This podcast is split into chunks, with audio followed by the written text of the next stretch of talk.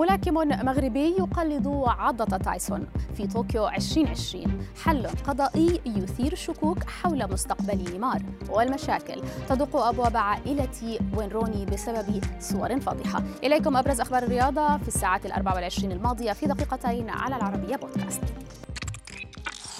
نبدأ أخبارنا من طوكيو حيث سجلت اليوم الثلاثاء الدولة المضيفة لدورة الألعاب الأولمبية رقما قياسيا جديدا في عدد الإصابات اليومية المسجلة بفيروس كورونا. وبحسب البيان الرسمي فقد تم تسجيل 2848 إصابة جديدة حتى اللحظة بالفيروس. وتخضع البلاد لحالة طوارئ رابعة بسبب استضافة الألعاب الأولمبية. طوكيو أيضا ورغم تحذير المنظمين للفائزين بالميداليات من عضها فقد تجاهل أو لنقل لنقل نسي الصاعدون على منصات التتويج ذاك التنبيه وواصلوا ممارستهم لعادة العض ليعود المنظمون اليوم على تويتر للتذكير بأن الميداليات ليست مصنوعة من الشوكولاتة بل من مواد معاد تدويرها من أجهزة إلكترونية. ونبقى مع العض وعلى طريقة تايسون وسواريز حيث اختبر الملاكم المغربي يونس بعلا العض في منافسات الوزن الثقيل. ابن الثانية والعشرين عاما فقد هدوءه عندما شعر بقرب خسارة نزاله لصالح النيوزيلندي ديفيد نيكيا وحاول عضه في الجولة الثالثة.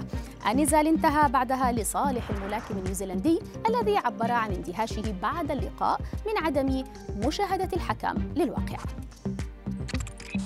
أثار البرازيلي نيمار الجدال على السوشيال ميديا بعدما أعاد اليوم تغريدة البيان الرسمي لنادي برشلونة الإسباني حول إنهاء القضايا العالقة معه بشكل ودي.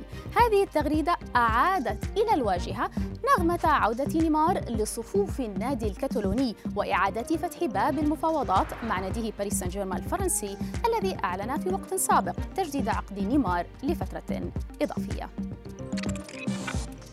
الختام مع كولين زوجة وين روني مدرب ديربي كاونتي وأسطورة مانشستر يونايتد والتي من الواضح أنها سئمت من تصرف تصرفاته واتجهت صوب البحر وتحديدا شمال ويلز. كولين وعلى ذمة الصحف الإنجليزية فقد سعت جاهدة لإظهار عدم تأثرها بفضائح زوجها وبررت مغادرتها عش الزوجية برغبتها في أخذ إجازة وقضاء وقت خاص مع أطفالها.